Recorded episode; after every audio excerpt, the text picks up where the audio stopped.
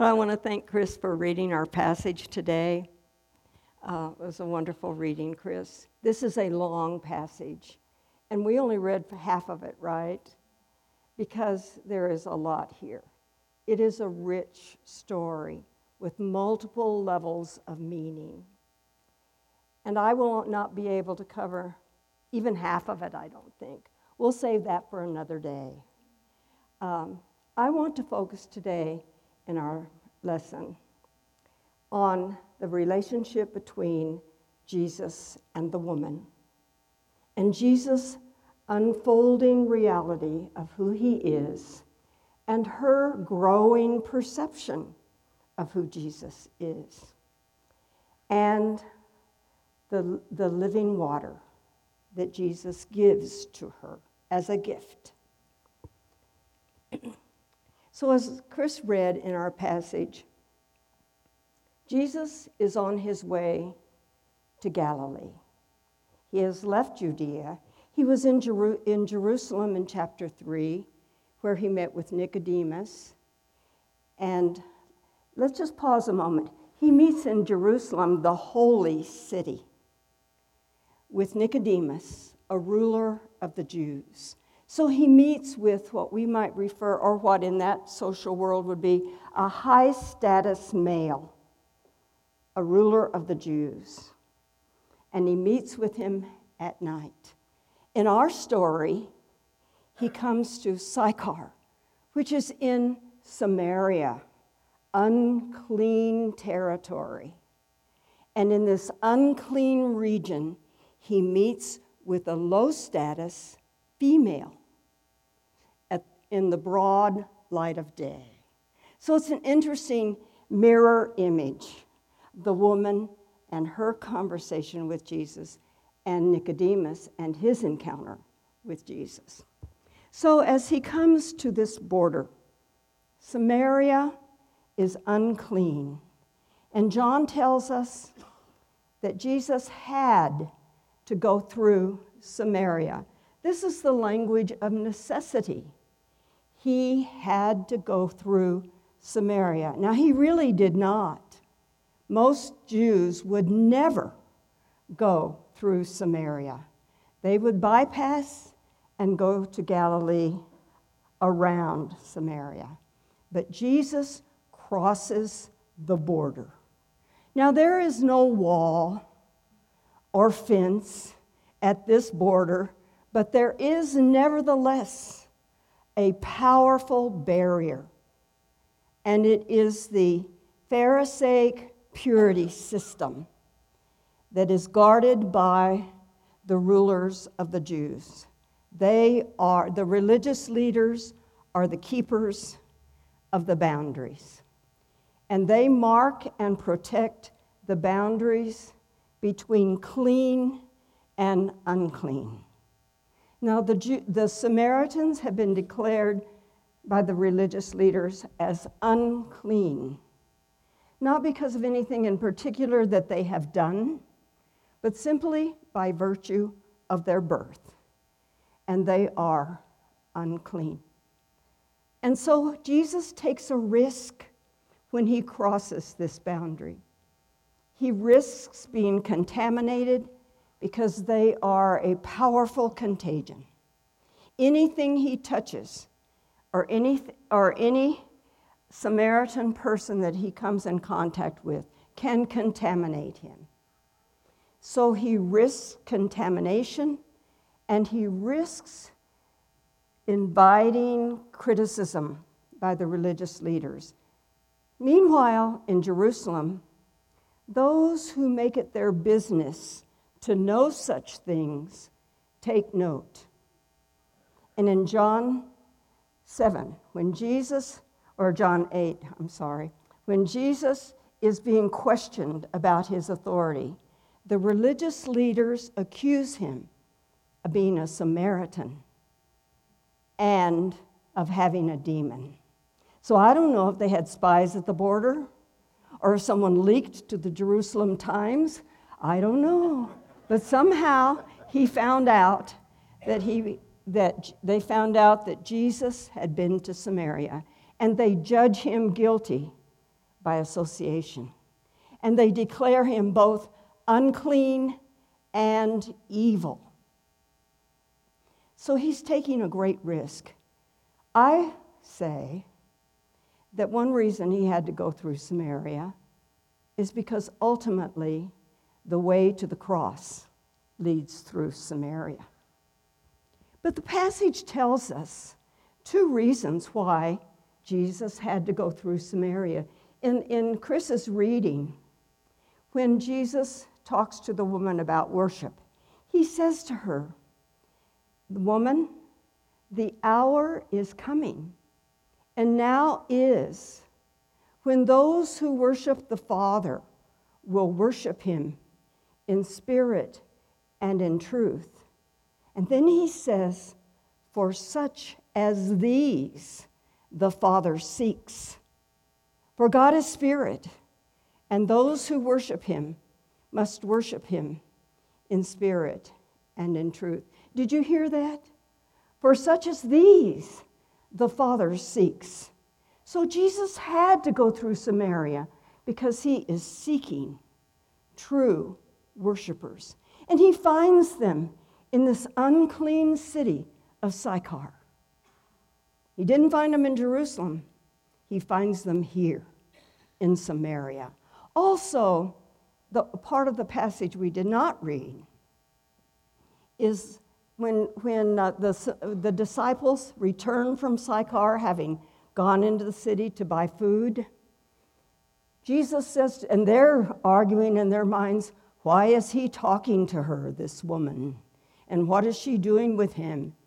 And Jesus says to them, Lift up your eyes and look around you, for the field is white unto harvest. So Jesus has to go through Samaria because the field is white unto harvest, and he is looking for true worshipers. You know, he doesn't see, see unclean people. He doesn't see people who are a threat to his purity. He doesn't see, see people that he cannot have contact with. He sees a field that is ripe unto harvest.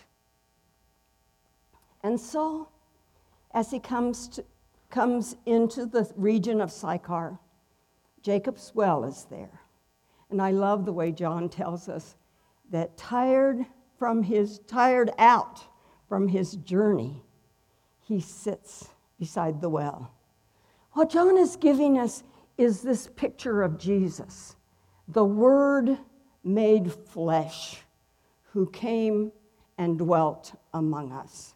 So we see Jesus, the man in flesh, sitting beside a well at noontime, hot and tired and thirsty, sitting beside the well. And a woman comes to the well, a woman of Samaria. And Jesus says to her, Give me a drink. Now, the, eh, the author gives us a little note that says, Samaritan, well, I think it's, well, I think I'm ahead of myself. So Jesus says, Give me a drink. And the woman says, Sir, I, how is it that you, a Jew, ask a drink of me, a woman of Samaria? You can, can you hear a little defensiveness maybe in her voice? Or maybe she's just being a little sarcastic. Um, that she is saying her uh, social cues are being read. There's something wrong with this picture. First of all, a man would not speak to a woman in public. Secondly, she is a Samaritan woman, he is a Jew. So he would have judged her unclean. But do you know something?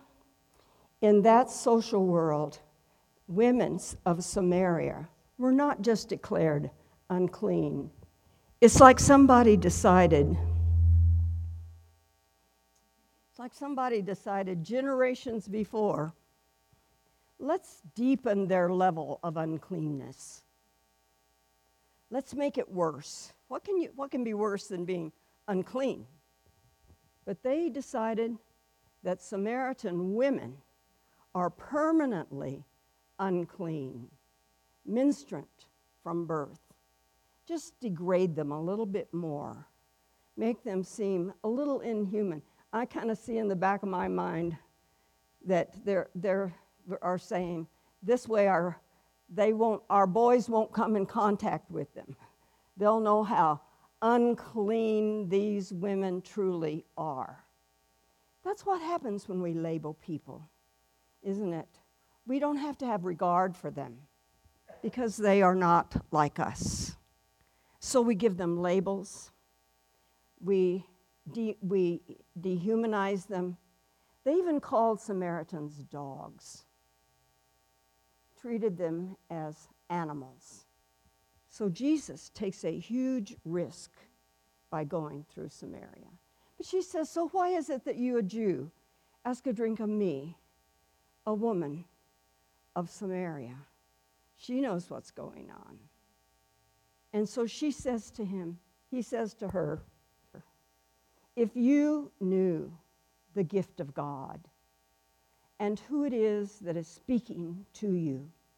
You would have asked of him, and he would have given you living water.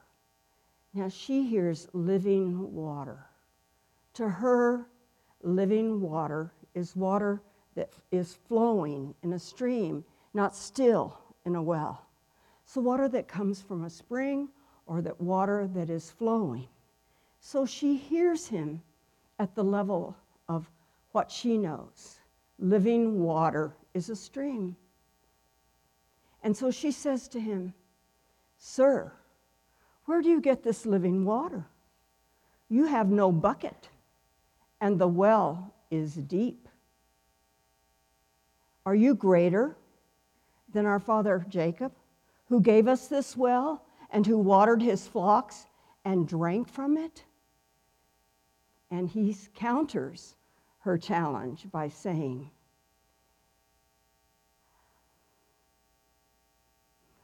The water that Jacob drank from this well, when anyone who drinks from this well will thirst again. But the water that I give to you will well up within you to eternal life, and you will never thirst again. And she says to him, Sir, give me this water that I may never thirst again, and that I will not have to keep coming here to draw water. Boy, that little phrase is loaded so that I will not have to keep coming here to draw water. Let's pause a minute and talk about her. Well, that doesn't sound very good. Let's, let's, let's, uh, let's look at the woman more closely. She doesn't want to come here to this well to draw again. You know, there's something wrong with the picture. It's not what you would expect. She is alone, alone in public space at a public hour. It is noon, and she has come to the well alone. Now, women in that world never traveled in public space alone. And they did not go to the well alone. They always went in the company of other women. And women did not draw water at noontime. The time that women went to the well was in the evening, in the cool of the day, or in early morning. If she fills her water jar at noon, her burden on her way home will be even greater as she carries her water jar.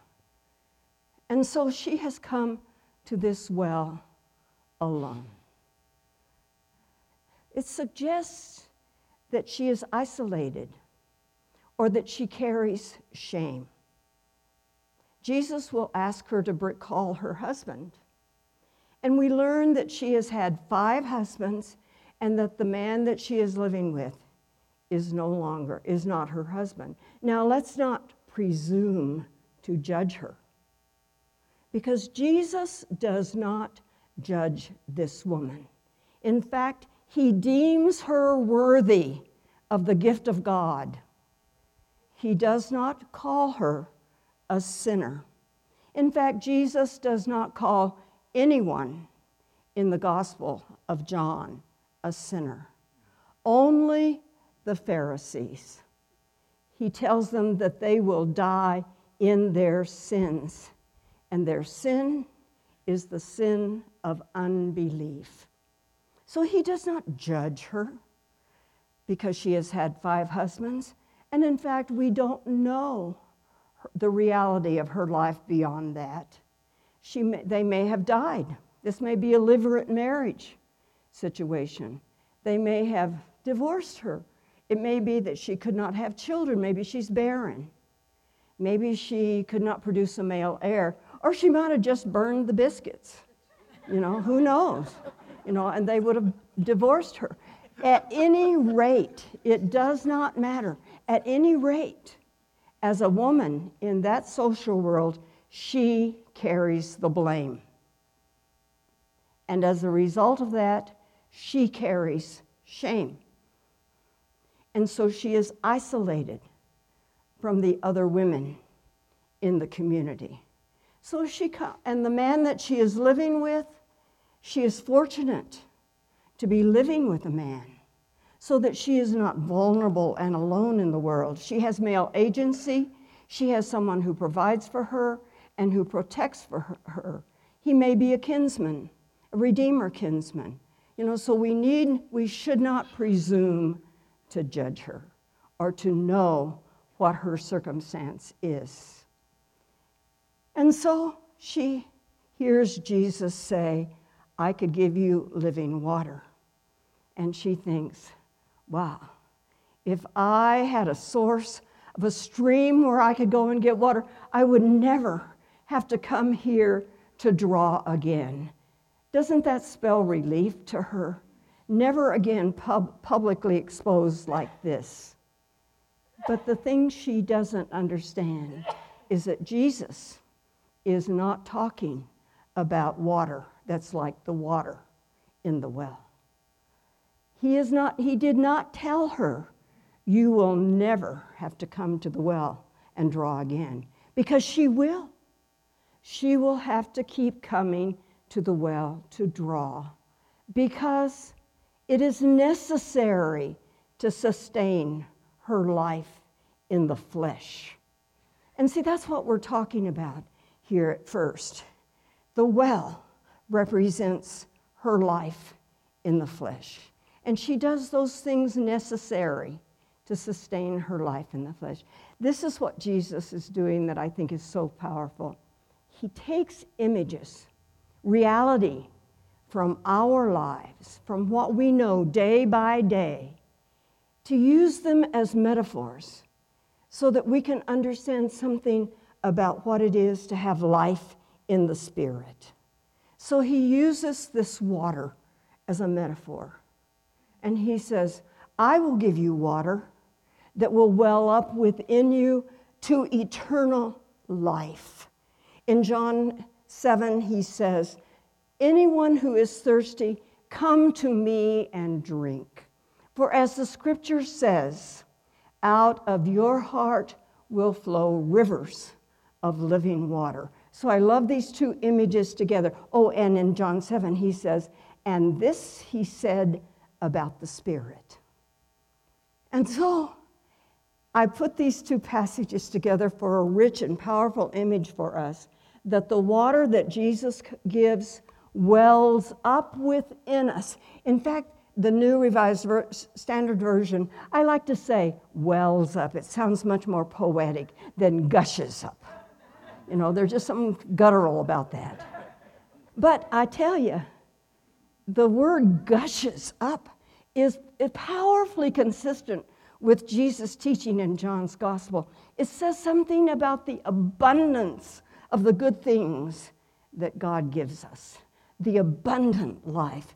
John says in John 1 and from his fullness we have received grace upon grace. And so, this water that Jesus gives gushes up within us to the extent that it overflows into a river of living water.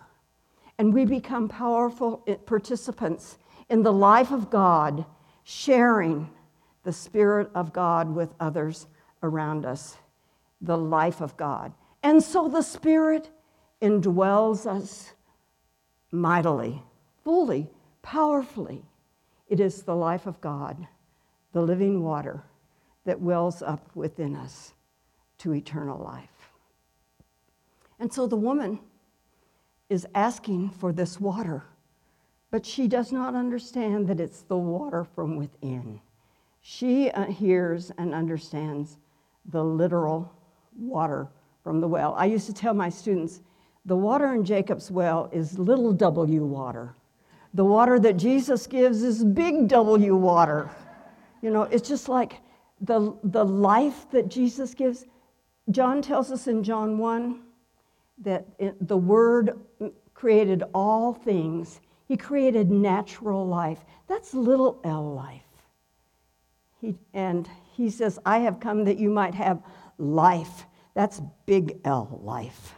You know, so He's moving us from one level to another. So He uses uh, not only water, but He uses bread. He says, I am the living bread come down from heaven that you might Eat my flesh and drink my blood and live.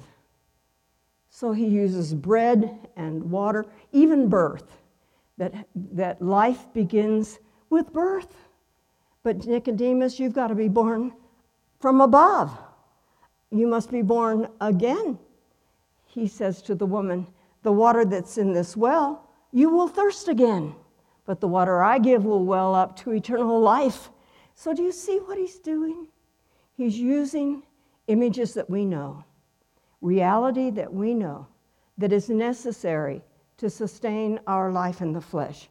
And then, if we, re- if we hear him on the spiritual level or on the metaphoric level, we, un- we begin to understand that he is saying, The spirit within you is like water to you, it sustains your life in the spirit. I am like bread to you. I sustain your life in the Spirit. I am like light to you. It is necessary to sustain your life in the Spirit. Do you understand how we're moving from the language of heaven, of earth, to the language of heaven? Jesus says in John 3 If I speak to you of the language of earth and you do not understand, how are you going to understand if I speak to you of the language of heaven. So Jesus is using the language of the earth to help us understand something about the reality of heaven. That the Spirit of God, the life of God within us, must be nurtured. And we must thirst, and that we sustain that life through the Spirit and through the relationship that we have with Jesus Christ. And so Jesus tells her then to go and get her husband. And now, when she first saw him, she says, How is it that you, a Jew, ask of me? Now, he tells her about her five husbands, and she says, Sir, I perceive that you are a prophet. You know, how does he know all these things? She's intrigued. In the beginning, she was only interested in the gift, not the giver. But now he says to her, she says to him, I perceive, sir, that you are a prophet. And then he engages her in conversation about worship. And she, when he says to her, Those who worship God must worship him in spirit and in truth, she says, when the Messiah comes, he will proclaim all things to us. Can you be the Messiah? And Jesus says to her, I who speak to you am he. Now, in the New Revised Standard Version, it says, I am he, the one who speaks to you. Now, that's an English construct so that we can understand it and makes, it makes it grammatical, makes it easy for us to understand. When, when Jesus says, I am He, that infers that He's saying, Yes, I am the Messiah, right? But He doesn't say, I am He. In the Greek, He says, Ego eimi, I am. He doesn't say He, I am, right out of the burning bush and he's declaring more than, than messiahship. He is God in flesh. In the beginning was the Word, and the Word was God, and the Word was with God, and the Word became flesh and dwelt among us. So John has taken us from the earthly, fleshly Jesus, God in flesh, sitting at the well, hungry and thirsty and now fully revealed as God Himself to this woman. I am. In fact, if you look in the eighth chapter of John, when, the, when he's talking to the religious leaders, he says to them, Before Abraham was, ego eimi, I am. And so it's all over God, John's gospel, this declaration that the Word was God and the Word became flesh and dwelt among us. Now, we all live our lives at the level of Jacob's well. We do those things on a daily basis that are necessary to sustain our life in the flesh. We go to bed at night, and get our rest. We wake up in the morning, we eat breakfast, all necessary to sustain our life in the flesh. When Stuart and I lived in Malibu, on Saturdays, we were off from work. We would drive through the valley, through the Malibu Canyon, go into Westlake Village, and go to Costco. And we would buy our milk and our eggs and our bread, things that are necessary to sustain our life in the flesh. We would take them home, put them in the refrigerator, and before you know it, they're gone. Jesus says, Everyone who drinks from this well will thirst again. It does not satisfy. And so we go back to the well next Saturday and draw. Or we go to our jobs in the, every single day. We, we sit at our desks, we teach our classes, we do whatever we must do to, to, um, to nurture and to sustain life in the flesh. At the end of the month, we get a paycheck. Now, if you're like us, you'd put the paycheck in the, in the bank, or they just do it for us. We write our checks, pay our bills, and it's gone. And we have to go back to the well to draw. So, do you see, this is what life is like at the level of flesh. It does not satisfy, it does not sustain us and it will end. That's the thing about life in the flesh. That which is born of flesh is flesh, that which is born of spirit is spirit. So that flesh, as Stuart said in his sermon two weeks ago, is not evil, but it is limited. We mark our lives in the flesh between birth and death, and all that we do will come to an end, will all pass away. But the life of God is everlasting. It wells up within us to eternal life, and it, we will not thirst again. Only the Spirit of God can satisfy the hunger and the thirst that is within us. For this woman, she comes to the well, having five husbands, you know she bears, she bears wounds. She, you know that she bears scars and is thirsty in the deepest recesses of her life. And Jesus, it does not matter to him that she is Samaritan. It does not matter to him that she is, is unclean. It does not matter to him that she has had five husbands. What matters to him is that she is in need of the gift of God, eternal life for her life, that she might know and live. And so she goes into her village, and as she goes, John tells us this little bit of information that's so precious. She leaves her water jar behind and she goes into the city. The water jar, and I could use mine right about now, the, her water jar is a symbol. It's symbolic of her life in the flesh. It is necessary for her to sustain her life in the flesh. But she has come to see a new reality in her life the possibility that her hopes that the Messiah would come are perhaps it is true. And her, from the reservoir of her growing faith and in her hope that this is indeed the Messiah, she leaves the water bar, jar behind because she is realizing there is more to her life than this water jar.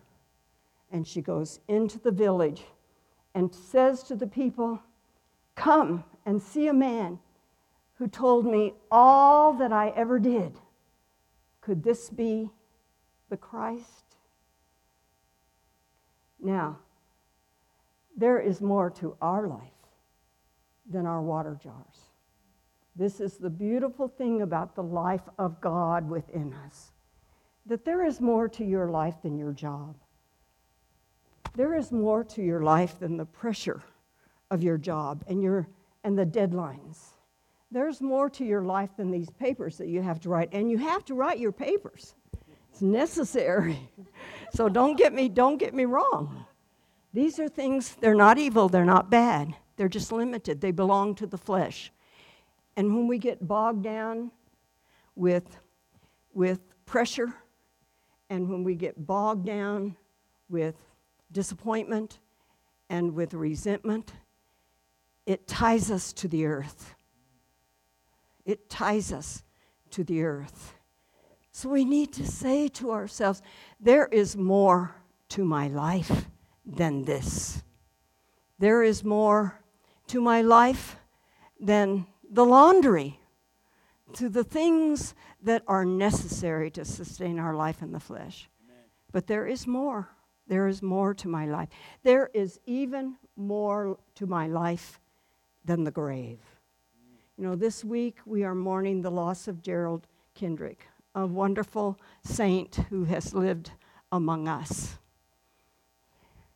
And we, we claim today with Marjorie and the family the promise that there is more to his life than the grave.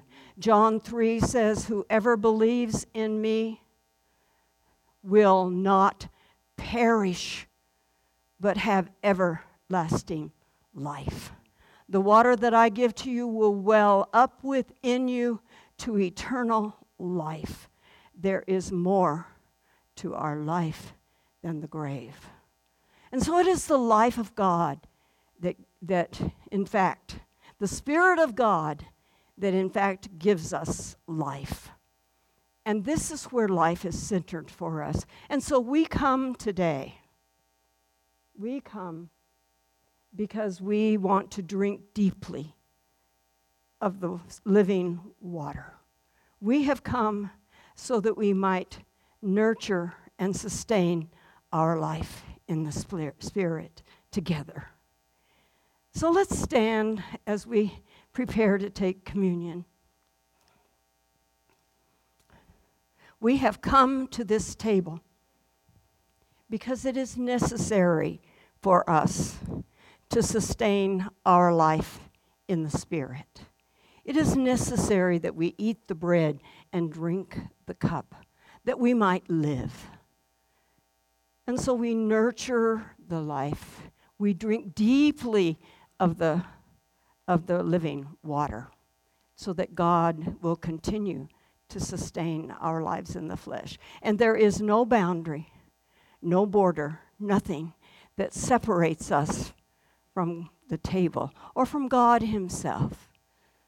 So, God, who did not regard boundaries and labels and, and difference, to separate him from other from from us does not put a barrier at this table. When I was a little girl, we used to sing communion songs. Do you remember when they used to say, and now to prepare our minds for communion, we will sing page 23.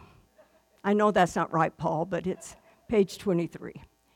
And we would sing this song All things are ready. Come to the feast. Come, for the door is open wide. A place of honor is reserved for you at the Master's side. Don't you love that image? Well, that is the love of God, the hospitality of God poured out for all who believe. And so we come to this table today to partake of the bread and the wine, which is life to us. So let's bow as we pray. Dear God, we're grateful for this feast, this feast divine, all else surpassing.